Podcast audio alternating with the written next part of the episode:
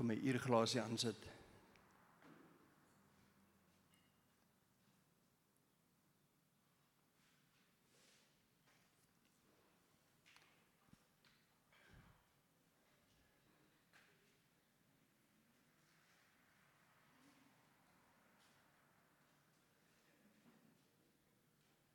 Dis lekker om julle almal te sien. Dis lekker dat julle almal hier so is. Ehm um, ek ehm um, ek wil gou weer die twee manne wat vroeg vroegoggend hier so gestaan het, Marie en en Rian, waar's Rian nou? Rian, waar is hy? Rian kom hier so. OK, jy jy kan die kant van my staan. En uh, Rian staan jy die kant. Ek gaan 'n onderhoud voer met Rian. Julle gaan net kyk dan Marie. Hoe lank ken jy al vir Marie? Sjoe, ehm um, van sekonde af het ek hom ontmoet, so ek dink dit is nou omtrent ehm um, so 8 jaar. 7 jaar. Ja, ek het maar 7 jaar. OK, en so jy sê jy ken hom redelik goed. Just hier daai is 'n oop boek. Ek ken hom uit en uit. OK, ek wil net gou by my vrae uitkom. Ek gaan nou vir jou 'n paar vrae vra. Ehm um, ja, ek gaan nou Right. OK, gou uh, stel hom gou vir ons voor, net in een of twee sinne. Ja. Alraai, dis 'n maklike een. Marie. As ek vir Marie van julle wil voorstel, sal ek definitief sê Marie is 'n man van God wat 'n fantastiese leier is. Hy het verskriklik baie wysheid wanneer jy vir hom iets gaan vra wanneer jy raad nodig het. Hy het wysheid. OK, net ehm um, weet jy waar hy vandaan kom? Oorspronklik uh, ken jy bietjie van sy agtergrond? Ek gaan ek gaan sê ja, want is iewers van die van die Kaap af of is dit jou vrou wat van die Kaap af kom? Julle is een, so een van hulle kom van die Kaap af. Ehm um, Maar Johan, jy was op skool in Johannesburg. Ja, sorry, hy was op ja, okay. Ja, so sy vrou is van die Kaap af. OK, dan weet julle nou 'n bietjie meer. Ehm um, so jy het al vir Marie hoor praat en ehm um, waaroor praat hy graag? Wat sê hy? Is daar enige iets wat hy al gesê het wat jy kan onthou? Ja, Marie vertel 'n mean storie oor sy oupa wat in Malawi missions gaan doen het of um, daar gaan werk het of wat gepreek het of hy was baie betrokke in Malawi en uh, sy hart is ook in Malawi. Ek uh, onthou van stories wat hy vertel het van Kilimanjaro. Jessam, dis alles nou so vaag. Veral as hy so vir my kyk. Dankie. En dan um, wanneer Marie dinge doen. Kyk, ons het nou ons het nou 'n 'n 'n vinnige bekendstelling gehad. Ons het gehoor wat is sy agtergrond, ons het gehoor wat wat praat hy wat wat het uh, wat kom oor sy lippe. Nou sy aksies, wanneer hy dinge doen, waarmee hou hy homself besig? Wat doen hy? Goed, Marie is 'n baie rustige persoon. Hy's nie energievol soos ek nie. Ehm uh, partykeer is ek so 'n bietjie energievol. Hy's baie rustige persoon, maar hy hou daarvan om te oefen. Hou daarvan om homself geestelik en ehm um, geestelik te oefen, met ander woorde in die woordtyd spandeer of tyd saam God spandeer of uh, koffie saam vriende te drink en hy oefen gereeld. Great. En ehm um, ja, en, en vertel bietjie oor sy met wie assosieer hy? Wie sy vriende, wie sy mense met wie hy assosieer? Sjoe, ek dink as Marie 'n vriend maak, dan maak hy 'n lewenslange vriend. Ehm um, ja. Met wie assosieer hy? Hy het baie mense by die werk wat hy met, het sy koffievriende wat hy by die kerk doen, so meestal maar ja, ek sou sê meeste van sy vriende gaan uit hierdie groep uitkom. Uh as ek aan sy sekunda vriende dink, saam gebly, saam gewerk, saam kerk gegaan. Uh, ek dink daai kerk is my belangrik. Great. En uh, ons is amper klaar. Wat wat maak vir Marie opgewonde? Chocolate koek. uh wat maak vir Marie opgewonde? Just sê ek weet nie.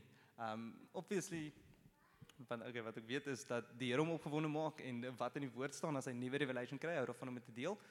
Uh maar ek dink ja, koffie ook. Koffie en die woord, ek dink dit maak hom opgewonde om dit te deel. Okay, laaste vraag, laaste vraag. So jy ken hom nou lank genoeg om te weet uh, hoe klop sy hart. Wat is sy doel en sy missie in die lewe? Waartoe is hy op pad? Ehm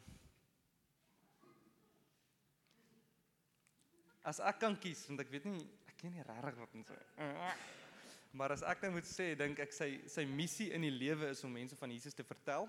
Um en die pad saam met hulle te stap. Hy sal nooit net vir jou vertel en jou los nie.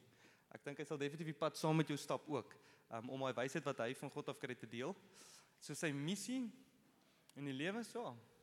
Ek dink dit sal baie in lyn wees met wat die woord sê. Kondig die woord. Um maak disippels. Ek dink is dit. Kry, dankie. Julle twee kan gaan sit. Julle verlig. ken julle vir Marie nou beter? As wat julle hom geken het? Nee. Okay, so ehm um, dit het gehelp om van iemand anders te hoor iets oor Marie. En ehm um, ek dink dis belangrik ook vir ons as gelowiges om te kan fellowship met mekaar sodat ons mekaar beter leer ken en nie net hier stap ons in en ons sien mekaar se gesigte en ons hoor elke naam en hier gaan ons weer uit nie, maar dit is mekaar ook uh, in saamkuier beter leer ken. Maar die rede hoekom ek hierdie illustrasie vir julle gedoen het is ons gaan vandag dieselfde doen om vir Jesus beter te leer ken. En ons gaan hierdie selfde vraag vra eintlik stel aan iemand wat baie naby aan hom gelewe het. So dit dit dit dit is wat ons ver oggend het. Maar ek dink voordat ek daarmee begin, wil ek net sê dat miskien sommer so met die deur in die huis val dat vandag gaan nou geleentheid wees op die einde om aan Jesus jou lewe oor te gee. Ehm um, en as jy dit nog nooit gedoen het nie, dan is vandag dalk jou dag. Ehm um, so ek wil vra stel jou hart oop. Maak jouself kwesbaar, sag, vulnerable. Maak jou hart oop vandag vir vir wat die Gees wil doen in jou. En miskien is jy vanoggend hierso en jy het al baie lank al in jou lewe jou hart vir die Here gegee. En ehm um, maar as jy eerlik moet wees, ehm um, kan jy dalk nie vanoggend getuig van 'n lewende verhouding met Jesus nie. Dan is vanoggend ook vir jou. So dit gaan vir jou ook 'n geleentheid dan wees vir 'n herkennismaking met Jesus persoonlik. En ehm um, en miskien deur die loop van wat ek gaan deel met julle is daar een ding wat jy moet hoor. So wees ingestel op miskien daar een ding wat vir jou genoeg gaan wees om op te reageer op die einde van die diens. So Ons gaan vra vir ons gaan die boek Lukas vat. Lukas is hier in die, een van die eerste boeke in die Nuwe Testament. Ons gaan ons gaan hierdie selfde tipe vrae gaan ons vra oor Jesus. Iemand wat wat baie naby aan hom gelewe het. Dit was Lukas was 'n dokter gewees, weet ons. Ehm um, maar hy het vir Jesus goed genoeg geken dat hy 'n hele boek geskryf het oor Jesus. Maar voordat ons daarmee begin, kom ons vat net gou eers die Ou Testament. Ehm um, wat die aanloop is die van julle wat hou van feite, die van julle wat hou van geskiedenis, net so 'n bietjie agtergrond tydslyn voordat Jesus gekom het. Dit was 'n geweldige afwagting geweest. Daar was 'n klomp merkers geweest oor duisende jare van iemand wat op pad was om te kom. Die Messias wat sou kom. So voor Jesus gekom het 4000 jaar voor dit al. Het dit al begin. Het hierdie boodskappe na die mensdom toe gekom. Dit sê daar gaan iemand kom. Kyk uit. Daar gaan iemand kom. 2000 jaar voor Jesus gekom het, was die tyd wat Abraham vir Isak gaan offer het op die berg. En God die Vader gesê "Wow, ek sien jou hart. Ek gee vir jou 'n plaasvervangende ram in die bos." En hy sê: "Dis 'n teken, dis 'n merker. Iewers vorentoe gaan daar 'n plaasvervangende offer wees in die plek van julle." Dis 2000 jaar voor die tyd, né? Dink hoe lank terug is dit? Voor voor Jesus gekom het. Ehm um, dis 'n Jesus het gekom met 1500 jaar sedert die Pasga lam geslag was en die bloed aan die deurskosyne geverf is. Weereens om vir almal te sê julle julle gaan verlos word deur hierdie offer van die lam van God wat gaan kom. Maar niemand het geweet dit gaan nog 1500 jaar vat nie. Jesus het gekom met 1000 jaar sedert koning Dawid op die troon was en en in soveel psalms verwys na die Messias wat sou kom. Ons het geweet die Messias sou uit die nageslag van Dawid uitkom. Dis 'n 1000 jaar aanloop. Dis honderde jare sedert baie profete, al die profete, een na die ander, geprofeteer het oor die Messias wat op pad is, wat, wat gaan kom. Dis 100 dis letterlik 100 profesie, honderde profeseë, soos in party sê 350, party sê tot 450 deur verskillende mense op verskillende plekke wat nie kontak met mekaar gehad het nie. Daar was nie 'n WhatsApp groep nie. Dit is dis mense wat deur die Gees se ingewing gehad het van hier kom iemand, hier kom 'n Messias, die die gesalfde van God kom. Die Christus. En daar was letterlik miljoene offers gedoen deur die loop van die Ou Testament wat elke een 'n teken was, 'n merker was wat moes raak gesien word om te sê hierdie wys na 'n finale offer wat op pad is. Een persoon. Kom ons wag vir hom. Die gesalfde, die Messias, die Christus. En ehm um, so daar was 'n geweldige verwagting, kan julle mos nou dink. Mense het oor jare om kampvuurtjies gesit en gespekuleer oor hoe gaan hierdie Messias wees. Hulle het na al hierdie profeseë gekyk, al hierdie merkers, al hierdie tekens. Ehm um, dis 4000 jaar van gedokumenteerde stemme, né? Nee? So dan praat ons nog nie eers van net die geselse wat daar was wat nie noodwendig neergeskryf was nie. Dit is 4000 jaar van tekens wat God die Vader gestuur het om te sê wag vir hierdie een, hy kom. En dan kom hy. En hy word in stal gebore en ons ken daardie hele verhaal. En dan lees ons wat Lukas geskryf het.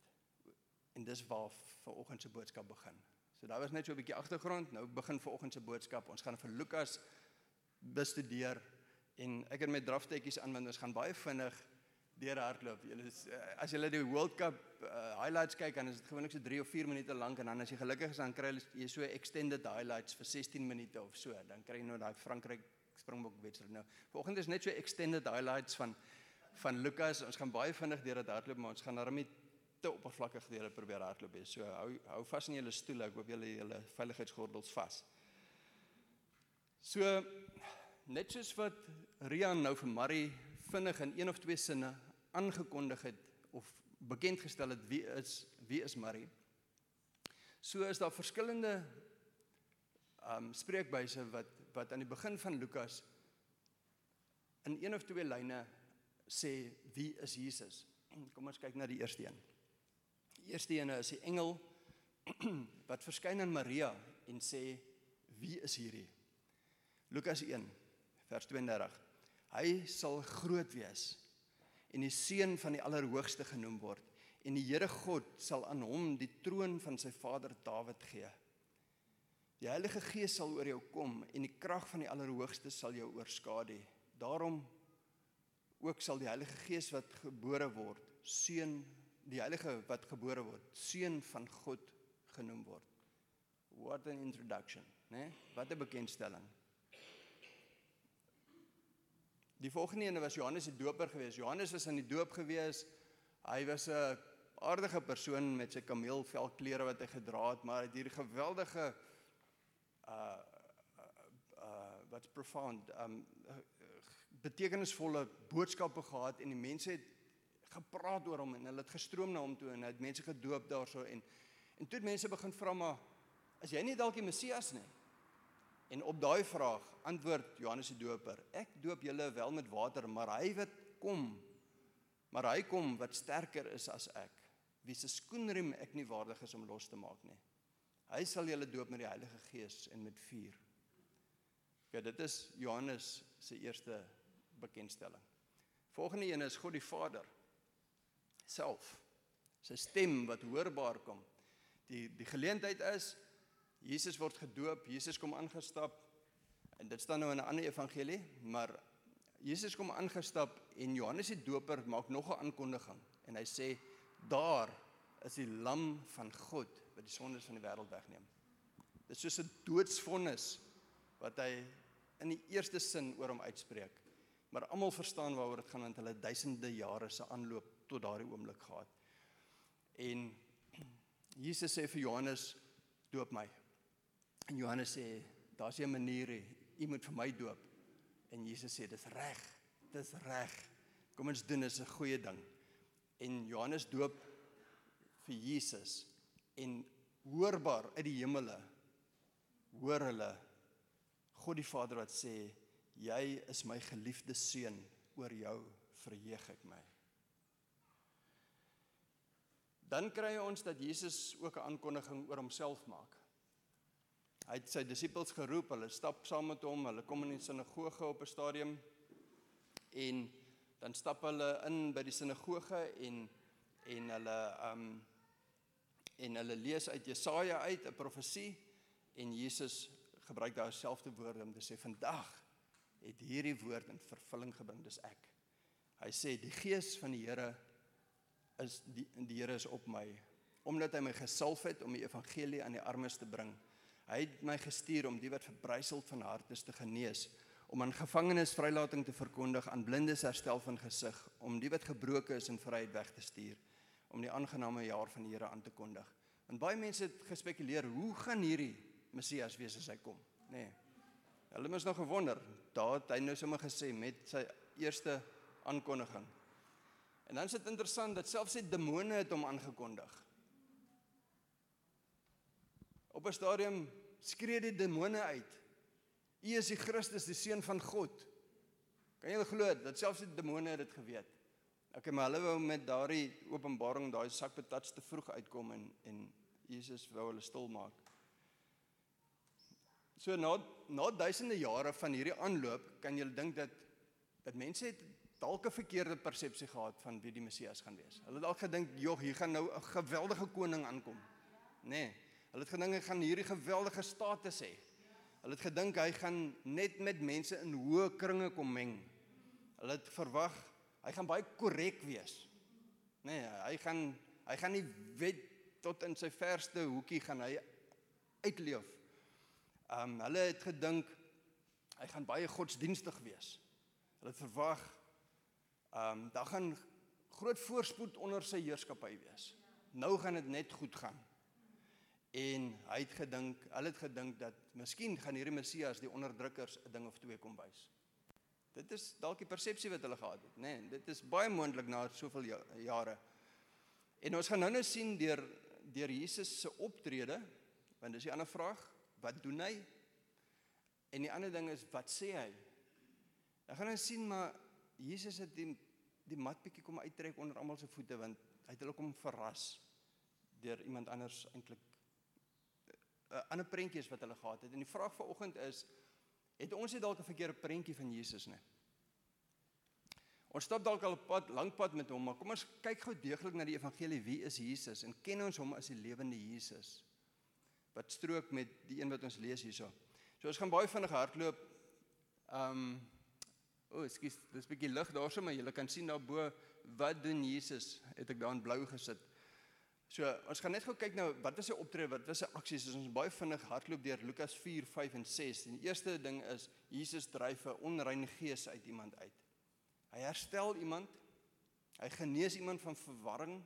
Hy bring weer orde terug in 'n lewe.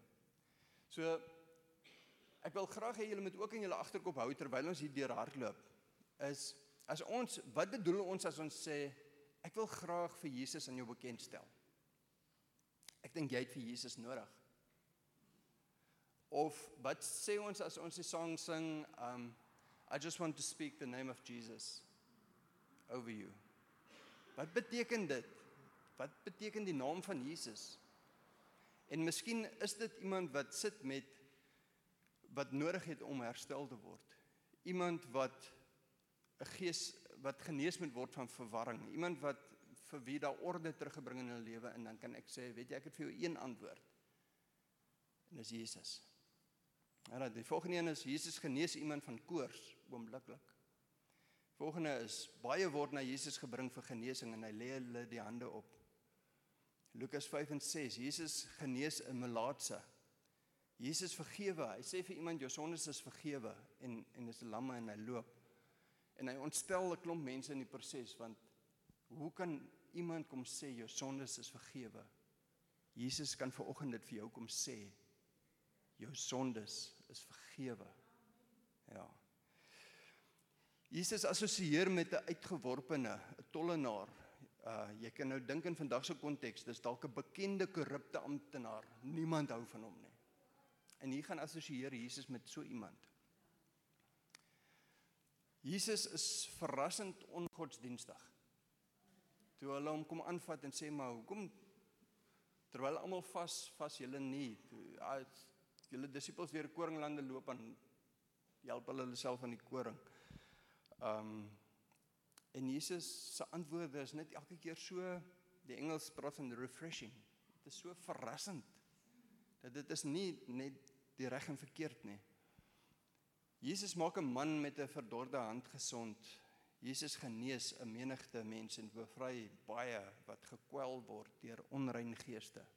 Tormented by spirits, sê die Engels. Kom ons luister na sy woorde, Lukas 6:20. En hy begin praat en nou verwag mens dalk iets anders wat hy gaan sê, maar nou sê hy: Gelukkig is julle, salig is julle armes, want aan julle behoort die koninkryk van God. En salig is julle wat honger het, want julle sal versadig word. En salig is julle wat nou ween, want julle sal lag. En salig is julle wanneer die mense julle haat en wanneer hulle julle verstoot en beledig en julle naam weg weggooi soos iets wat sleg is ter wille van die seun van die mens. OK. So ek dink dit was verrassende tipe woorde. Volgende woorde Lukas 6 vers 27 28. En julle moet julle vyande lief hê en goed doen aan die wat julle haat. Seën die wat julle vervloek en bid vir die wat julle beledig. Hoe vreemd is dit hè? Nê? Nee, want ek meen ons almal se natuurlike reaksie is anders. Ons wil vergelding sien as iemand jou te nakom. Jy wil niks met daai persoon te doen hê nie. Jy wens hom net die beste te doen nie. En Jesus sê dis wie ek is. He. Dis wie ek is. Wees lief vir jou vyande. Sy verder woorde Lukas 6:37 en julle moet nie oordeel nie, dan sal julle nooit geoordeel word nie en julle moenie veroordeel nie, dan sal julle nooit veroordeel word nie. Spreek vry en julle sal vrygespreek word. Gee en aan julle sal gegee word. Luister net na sy karakter. Luister net na daai liefde in dit. Want ek dink na al hierdie duisende jare van aanloop het mense dalk gedink hier kom 'n geweldige leier wat kan oordeel. En Jesus sê moenie oordeel nie. Kom ons kyk Lukas 7, wat doen Jesus? OK, dit is deur woorde. Ek het hulle vorige keer hieroor gepreek ook waar hy ges, waar disipel is van van Johannes na Jesus toe gekom het. Johannes sit in die tronk. Hy hy begin twyfel is Jesus regtig die een wat gestuur is? En Jesus stuur hulle terug en sê gaan vertel aan Johannes wat julle sien en hoor. Blindes sien weer, krepeles loop, melaatses word gereinig, dowes hoor, dooies word opgewek, aan armes word die evangelie verkondig en salig is elkeen wat nie in my aanstoot neem nie. Wat doen Jesus? Lukas 7 vers uh, 7 en 8 en 9. Jesus maak 'n slaaf van 'n Romeinse offisier gesond. Hy wek 'n dooie op. Hy vergewe 'n sondige vrou. Sy was sy voete met haar trane sy droog dit af met haar hare, sy soen Jesus se voete, sy salf dit met dierolie. Dis wat Rian vroeër van gepraat het. En en iemand konfronteer vir Jesus en sê maar of hulle sê by hulle self maar weet hy dan nie dat dit is 'n sondige vrou daai nie? En Jesus sê she loves much for much had been forgiven. Nee. En ja, daai is vir my so kragtige prentjie en dit is 'n dis 'n dis 'n dis 'n beeld en 'n prentjie en 'n en 'n deel van die geskiedenis. En daai vrou was belangrik ook vir ons gemeente want julle sal weet die wat nou van die begin af hier was, hoeveel keer het hierdie vrou se storie nou al hier ons pad gekruis in die oggend. Dis sê kom ons kom ons aanbid die Here en vergeet van wie om ons is en wat mense van ons dink en ons skink onsself uit vir Jesus. And we love much because we've been forgiven much. Lukas 8 en 9 so dan leer ken ons vir Jesus as 'n storieverteller. Hy vertel 'n klomp uh gelykenisse. Hy maak die storm stil. Hy genees 'n naakte demoonbesete man. Hy maak hom vry van skande. Hy herstel sy aanvaarding. OK. So ek wil volgens sê as daar iemand is wat hier sit met 'n geweldige skande wat maak dat jy voel ek is krom getrek en beset deur hierdie skande van my verlede, dan wil ek vir jou sê ek het vir jou 'n antwoord en die antwoord is een woord, dis 'n naam, die naam van Jesus. Mm. Jesus herstel 'n dogter tot lewe. Jesus stuur sy volgelinge uit met krag en gesag oor alle demone en om alle siektes te genees. Jesus wys meegevoel en wonderwerklikheid. Hy hy gee kos aan 5000 plus mense. En Jesus word verheerlik op die berg. Sy heerlikheid word vertoon en Jesus bestraf op pad af. Sommige so half in sy stride. Bestraf hy 'n onrein gees in 'n seun, seun wat gedurig binne in die vuur geval het en Jesus genees hom. Hy bestraf daai onrein gees en hy word herstel met sy pa en hy verhouding word herstel. Net alles as ons daai getuienis net waarneem van wat doen hy? sien net die karakter van die Messias raak. sien net die liefde van die Messias raak waarmee hy gekom het. En ek dink die disippels wat naby aan Jesus gestap het, het gedink, "Jog, dit dis dis alles so wonderlik." Al hierdie wonderwerke wat gebeur. Al hierdie heerlikheid wat ons beleef op so 'n een eenvoudige kalfvoet in die stof manier. Dit is dit is so verwonderingswaardig. En dan dan soos hulle sê the penny dropped. Dan ewe skielik besef die disippels wat naby aan Jesus leef. Hy is hy is die Messias. Want dan lees ons in Lukas 9 vers 20. Um waar hulle spekuleer oor wat mense sê van wie is Jesus. En Jesus sê vir hulle: "Maar julle wie sê julle is ek?" En Petrus antwoord en sê: "Die Christus van God." Dit beteken die Messias, die gesalfde van God, die een. Jy is die een. En toe sê Jesus: "Oké. Okay, hou dit nog steeds daar. O nee nee, skus. En nou is dit interessant om te hoor wat reageer hy direk met die volgende sin op daardie stelling. Dan dan verklap hy sy doel hoekom hy hier is. En dan sê hy in Lukas 9 vers 22 en hy sê en die seun van die mens moet baie ly en verwerp word deur die ouderlinge en owerpriesters en skrifgeleerders en gedoop gedood word en op die derde dag opstaan. So dis asof hy gesê het nou dat julle gesien wie ek is. Dis hoekom ek hier is. Ek moet sterf. Ek moet ek moet gemartel word, ek moet sterf, ek moet opstaan. En hy sê vir hulle almal en as iemand agter my wil aankom, moet hy homself verloon. amper sy rug op homself draai. Sy kruis elke dag opneem en my volg, want elkeen wat sy lewe wil red, sal dit verloor, maar elkeen wat sy lewe om my ontwil verloor, sal dit red. Wat baat dit as 'n mens tog? Wat baat dit 'n mens tog as hy die hele wêreld win, maar homself verloor of skade doen? OK, en dit is die dit is die geleentheid wat ons vanoggend gaan hê vir enigiemand wat nog nie in 'n verhouding met Jesus is nie, is om te sê jy gaan 'n geleentheid hê om 'n streep te trek onder jou lewe tot nou toe. Om jou rug te draai op jouself en jou kruis op te neem en eintlik saam met Jesus te sterf om saam met hom te kan opstaan. Dan sien ons Jesus se woorde waar hy praat oor nederigheid Lukas 9 vers 46 want die want wie die kleinste onder julle almal is, hy sal groot wees en dan oor nie oordeel in vers 54 for the son of man did not come to destroy men's lives but to save them. Dis Jesus en sy disippels, hulle stap deur Samaria en hulle daar's 'n goeie reaksie op Jesus nie. En en die disippels sê vir Jesus, "Maar hoekom laat U nie sommer net vuur afkom en vertel hulle en raak ons slaaf van hulle nie?" En en ek dink ons ingesteldheid kan baie keer ook oor die onreg in die lewe en die goed wat verkeerd gaan in die land en oral kan ons net al voel maar God kan U nie net hierdie sondige mense net ontslaa raak van nie. Maar dan antwoord Jesus, the son of man did not come to destroy men's lives but to save them. Sien net Jesus se hart, nê. Okay, en dan oor toewyding, niemand niemand wat sy hand aan die ploeg slaan en agtertoe kyk is geskik vir die koninkryk van God nie. So Jesus sê hierdie twee goed ek sien net sien net die wonder en die liefde in my. Maar om my te volg gaan alles kos. Jy kan nie terugkyk nie. Dis nie 50% my vat en 50% in die wêreld leef nie. Jy dit is 'n volkomme oorgawe wat jy gaan moet maak. Ek gaan so 'n bietjie oorspring oor Lukas 10 um en 11 gaan gaan spring na Lukas 12, 13 toe. Want net so ek sien ek raak agter my tyd.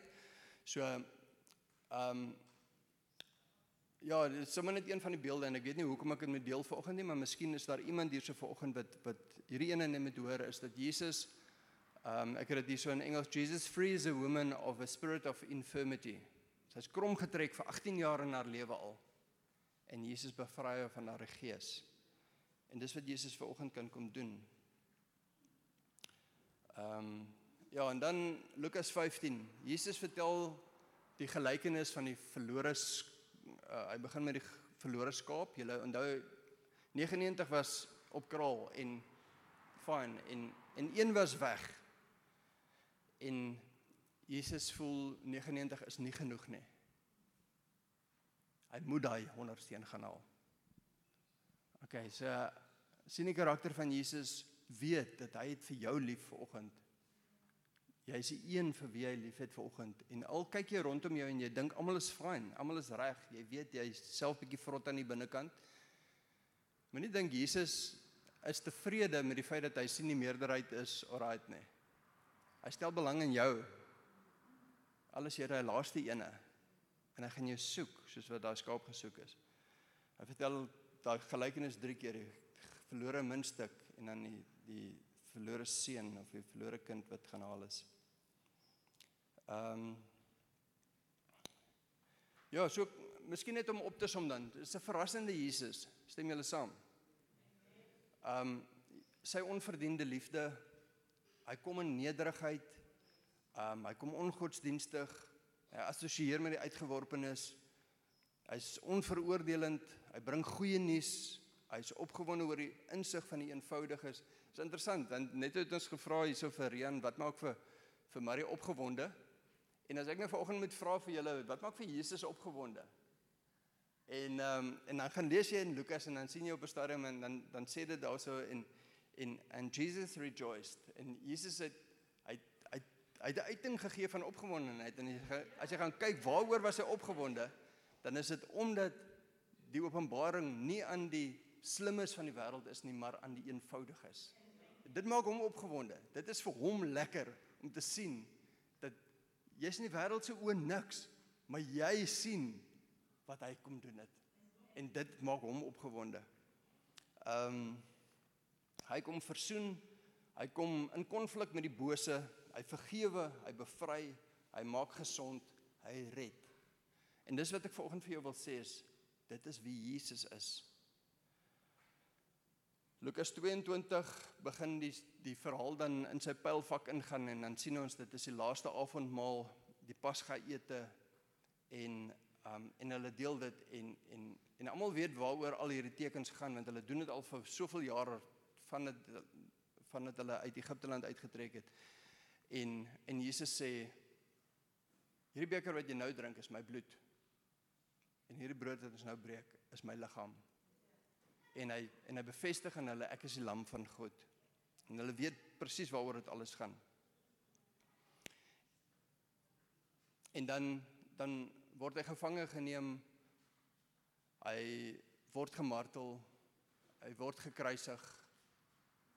En dit voel vir my geweldig verkeerd om so vinnig oor dit alles te gaan. Um maar dis 'n preek om op 'n ander dag op stil te staan in sy volheid. Maar die groot ding is dit het presies verloop soos wat hy gesê het. En dit het presies verloop soos wat daar oor duisende jare merkers in die Ou Testament was. Dit het gebeur. En in rooi kan julle nou nie lekker sien daaronder nie, maar sommer net 'n sê ding wat ek gedink het ek wil deel hier so the only sin Jesus has is ours. Hy het geen sonde van homself nie, hy dra net ons sonde. And the only righteousness we have is his. Daar's geen regverdigheid in onsself nie. Ons beste, wonderlikste, mooiste pogings is zero werd. Dit is net sy regverdigheid. Dit is 'n totale uitreiling wat op daai kruis gebeur het. En dan kom Lukas 24, ons is nou so amper op die einde. Lukas 24 dan uh, Jesus het opgestaan en dit is die groot wonder, nê, nee, is dat hy het nie net gesterf en sy bloed gevloei om ons vry te koop, hy het opgestaan en hy lewe. Dan lees ons oor die lewende Jesus. Hy verskyn aan die vroue, hy verskyn aan die reisigers op pad na Emmaus, hy verskyn aan sy disippels. En dan sê Jesus in vers 46, net gou weer 'n opsomming oor my lewe sê Jesus. Thus it is written and thus uh, this is necessary for the Christ to suffer and to rise from the dead on the third day and that repentance and remission of sins should be preached in his name to all nations. Behold I send the promise of my Father upon you. So hy sê kom ons kyk net gou terug. Dit was nodig geweest. Dit was nodig geweest dat die Christus moes suffer. Hy moes swaar kry. Hy moes uit die dood uit opstaan op die derde dag sodat bekering en vrymaking van sonde gepreek kan word tot aan die einde van die aarde. Dis hoekom ons hier onder in Suid-Afrika vandag bekering en vrymaking van sonde kan preek op grond van wat hy gedoen het. And behold I send the promise, ek stuur die Heilige Gees na julle toe.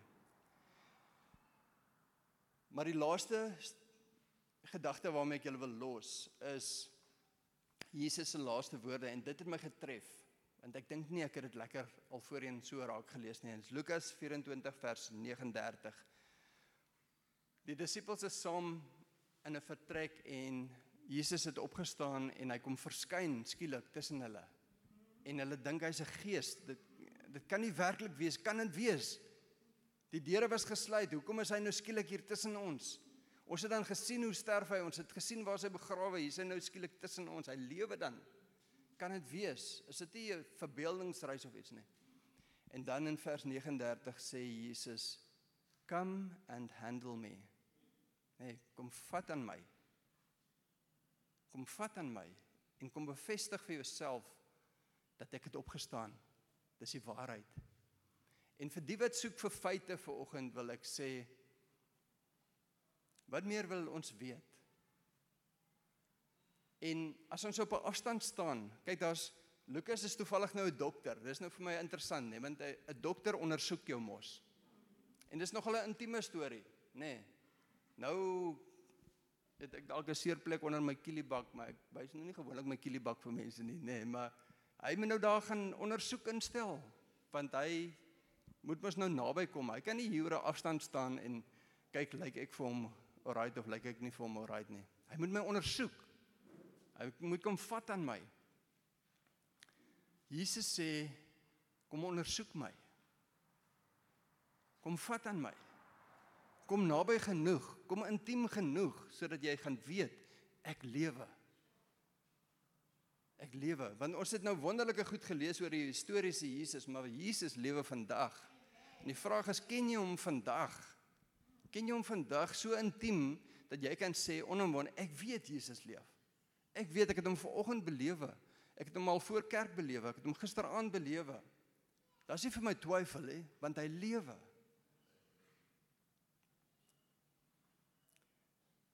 So kom naby, kom intiem in verhouding.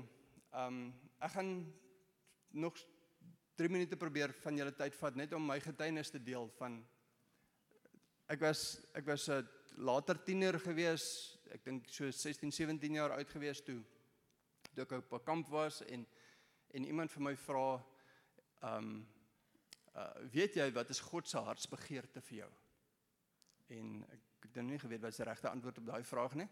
En hy sê toe Jesus se hartsbegeerte is om 'n persoonlike verhouding met jou te hê. En op daai stadium het ek al baie geweet van Jesus en ek kon baie dinge sê oor die woord, maar dit was nie vir my noodwendig lewend nie. En ek kon nie getuig van 'n lewende verhouding met hom nie.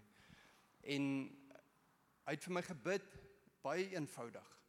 Seker net twee of drie sinne. Ek kan nie onthou nie. Ek weet eers wat sy naam is. Ek weet nie wie wie vandag wie daai man is nie. Hy het vir my baie eenvoudig gebid. En niks was anders of so nie. Niks, daar was geen gevoel in dit gewees nie. En ek wil vanoggend ook vir jou sê dat al hierdie dinge is bonatuurlik, maar moenie 'n gevoel noodwendig gaan koppel aan enige van dit nie. Maar wat wel gebeur het is daar ek het ek het die volgende dag 'n belewenis gehad wat my laat besef het die vorige dag was was nie normaal nie.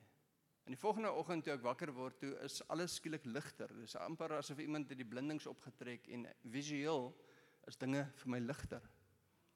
Maar ook gewigsgewyse dinge vir my ligter gevoel. Dit vir my gevoel ek het ek het my hele lewe lank aan iets gedra wat ek nie geweet het ek dra nie en ek het dalk mank mank die dag ingeloop sonder om dit te weet en ewe skielik was iets af van my skouers af.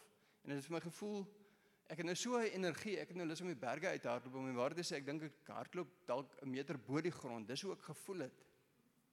En en die ander geweldige ervaring wat ek gehad het is ek het skielik lief gevoel vir mense. Mense met wie ek nooit te doen wou gehad het nie. Niemand ek was so die Engels sê self-absorbed. Ek was so vol van my net myself voor dit. En ewe skielik voel dit vir my ek is lief vir almal wat ek sien. Ja, wat my geïrriteer het die vorige dag wil ek gaan vasdruk.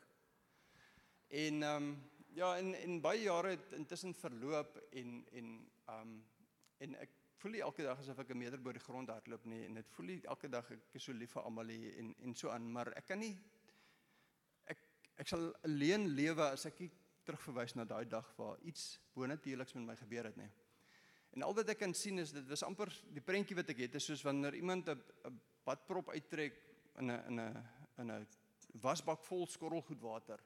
En die ou Philip het leeggeloop in daai een dag se tyd. En die volgende dag het ek vol geraak met iets so vars en en anders as wat ek geken het en iets wat nie ek self is nie. Ek het geweet dit is dis iets anders. En ehm um, en dit is Jesus en dit is wat hy vir ons wil kom doen vanoggend.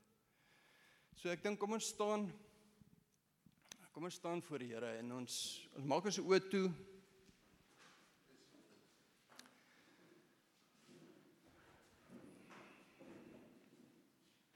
En, en terwyl ons so staan, wil ek net hê jy moet net gou vir 'n oomblik net jou eie lewe in jou gedagtes hê. Dink net gou oor jou eie lewe. En vir ons elkeen is dit anders en ek wil vir jou vra wat van jou is Jesus jou eerste liefde? Het jy nodig gehad dat die Heilige Gees dalk vanoggend iets uitwys wat net maak dat jy net weer in verwondering is oor wie Jesus is? dat hy leef, hoe sy karakter werklik is, hoe vol liefde hy werklik is. Vandag wil ons die naam van Jesus aanroep. En vir een is dit miskien vir redding. Vir een is dit om herstel te word in in waarde. Een het dalk genesing nodig, die naam van Jesus. Vir een is dit bevryding van reëse. Vir een is dit 'n skoon lewe, dalk net 'n streep onder die skande van die verlede. Vir een is dit die breek van kettinge van verslawing. Ding waarvan jy net nie kan loskom nie. Jy het nodig dat die naam van Jesus dit kom doen vanoggend. En miskien is dit die neerlê van sonde, vuilheid, rebellie, 'n siek hart. Wat ook al die rede. Daar was 'n een wat Jesus ontmoet het wie se lewe nie ingrypend verander is nie in die woord en en ek glo dat die naam van Jesus gaan ons lewens ingrypend verander as ons ons oë op hom sit. As ons nader gaan as ons hom ondersoek as die lewende Jesus. So ek wil